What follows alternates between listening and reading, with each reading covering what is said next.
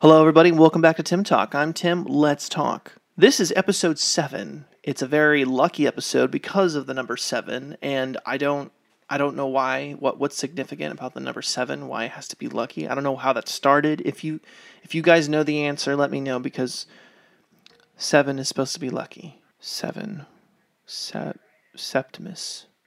Latin, Greek, Sept- Septimus Prime. Autobots, roll out. Just kidding. I'm a Decepticon. Autobots, don't roll out. Ah. Sorry, I became someone else. I'm sorry you had to see that.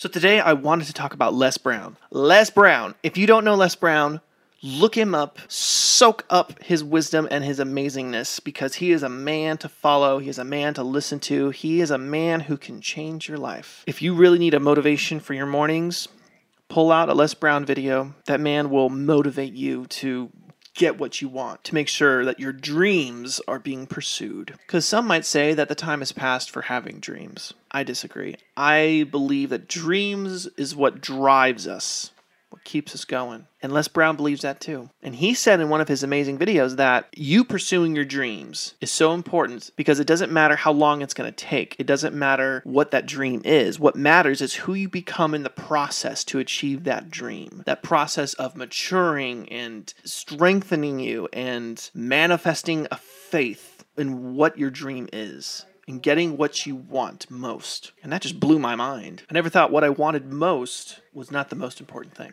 What was important was who I become in the process. Because that really tells a lot about a person. Because you could see a person behave so badly and poorly to people around them to get what they want. A poster child of that is Steve Jobs, how he was able to be this tech giant guru who created a future that we now live in, but he had a reputation of not caring what people think or how people feel or think of him. He was just indifferent to what people thought of him. He didn't let that stop him from getting what he wanted, for achieving his dreams, for limiting his vision. So there's a lot to respect with that, but there's a lot to debate upon whether that's necessary. I think there's a, difference between responding to criticism and rejecting criticism. Some people will just ignore people's criticism.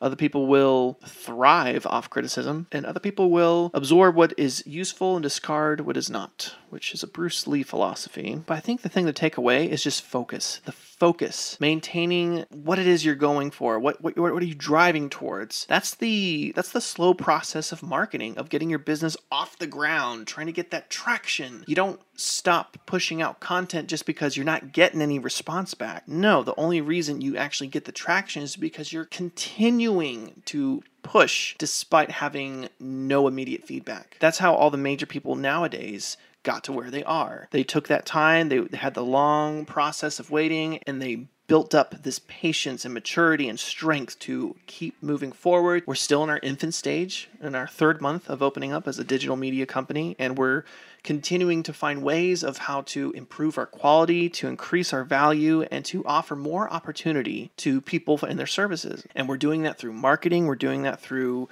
brand awareness, we're doing that through giveaways, we're doing that through a whole bunch of ways, and we're not stopping in, until we get to where we want to be. And right now, it's a slow traction process, but we are we are getting feedback. People are talking about us. They're acknowledging that they're seeing our content, and doesn't mean we're going to stop. Just because they saw us doesn't mean that we've done our jobs. No, we we keep pushing, we keep pushing, we keep pushing, we keep putting out that content. Les Brown is the man who with a plan, and he was talking about how there's this bamboo tree that takes five years in the ground before it actually sprouts up to 90 feet tall in five weeks.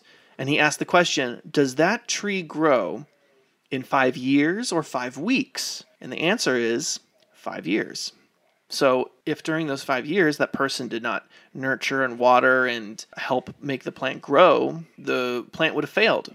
And I'm sure it looks pretty ridiculous to a lot of people if they're just fertilizing and tending to, to plain old dirt that's not showing anything. It must look very ridiculous. The same thing goes for us when we're trying to push for something that may seem pathetic or outrageous or unimpressive to a lot of people. It's like we got to keep pushing forward. But we don't exactly ignore people. Like if people are giving input, take that input, understand where it's coming from, where where criticism is coming from. I think the more important thing than criticism is is just quality, trying to better yourself every single day, understanding where your quality is now and where your quality needs to be. It's like if you make a video and then you see someone else upload another video and it's a very polished, pristine quality, like a car commercial. It's like, okay, well, how can I get my quality to that quality? How can I get from here to there? Start analyzing it, breaking it down, start understanding what you have at your disposal, tricks of the trade, the, the market, what people respond to. Start getting into the nitty gritty details so that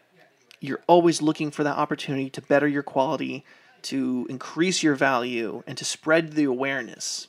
Because sometimes it's just in the actual action of requiring quality or achieving higher quality that is what people stand behind. Because they know that your products are the best quality that you can provide that they can get from you. And i feel like i would want that from everyone that i'm i'm going to be buying from so that's what we're doing at express digital media and that's what i encourage you guys to do with yourself with your business improve your quality expand your horizons of trying to branch out and, and spreading awareness to people of what you can provide, of what you can bring value to. But don't stop there. Keep going. Once you get to the top of the mountain, keep climbing. That doesn't make any sense. Anyways, I'll wrap it up. I'll wrap it up. Wrap it up. This up. Haberdashery. Haberdashery. Another question I have for you guys is where does wisdom come from?